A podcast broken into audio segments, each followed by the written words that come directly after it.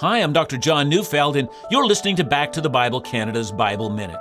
1 Corinthians 2:14 says, "The natural person does not accept the things of the Spirit of God, for they are folly to him, and he is not able to understand them because they are spiritually discerned."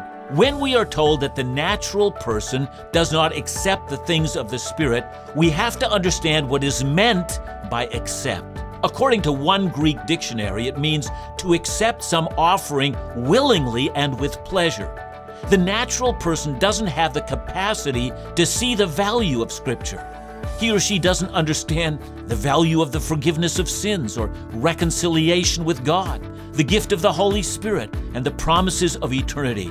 But here's a wonderful truth the Holy Spirit can change all of that. Ask Him to do that. Listen to Back to the Bible Canada each weekday on this station.